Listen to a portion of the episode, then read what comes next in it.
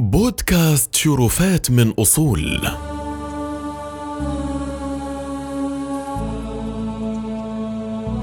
ارتكزت هذه الحلقة على مقالة بعنوان ما أكثر الفيلة في رمضان وقد اختصرت وعدلت بما يتناسب ومقتضيات الإنتاج الصوتي. ما أكثر الفيلة في عالمنا؟ كعادته كان الإمام مالك يجلس في المسجد النبوي وحوله تلاميذه وطلابه. يروي لهم أحاديث رسول الله صلى الله عليه وسلم. حينما صاح صائح جاء إلى المدينة فيل عظيم. جاء فيل عظيم وعلى الرغم من أن المدينة لم تكن موطنا للفيلة فقد هرع الجميع ليروا هذا الفيل. وتركوا مالكا وأحد الطلاب.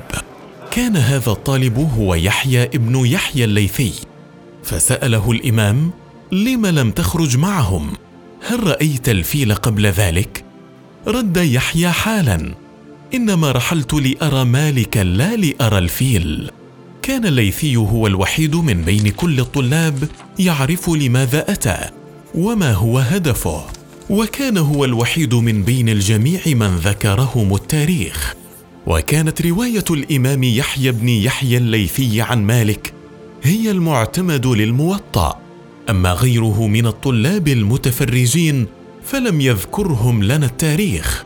عرف الليثي رحمه الله هدفه فلم يبدد طاقاته يمنة ويسرى أما الآخرون فخرجوا يتفرجون. فانظر إلى عظم الفرق بينهما. وهذه هي الحياة. حينما نحدد أهدافنا ونستعين بالله نصل إلى ما نريد. لكن ما أكثر الفيلة في زماننا اليوم؟ إنها فيلة من نوع آخر. فيلة تشد أبواب بيوتنا وتجعل حياتنا تتسرب من بين أيدينا وتذهب ساعاتها هدرا.